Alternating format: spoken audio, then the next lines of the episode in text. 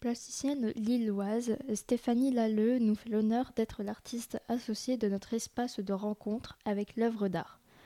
Dans un dialogue fécond avec 15 photographies tirées du fond du CRP de Douchy-les-Mines, diplômée en 2019 de l'École supérieure d'art du Nord-Pas-de-Calais avec les félicitations du jury, elle obtient en 2022 le prix de la manufacture de Roubaix où elle nous donne rendez-vous fin 2023 pour une exposition personnelle.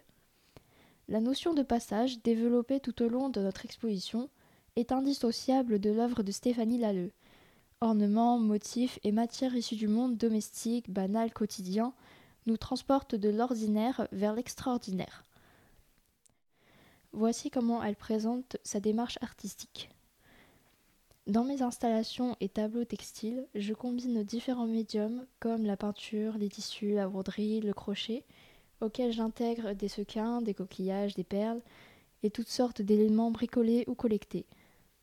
Les ornements, au cœur de ma recherche, se multiplient, prolifèrent, s'entremêlent, s'échappent de la toile pour rappeler les enchevêtrements complexes de la nature, l'énergie contagieuse du carnaval, la force du vivant.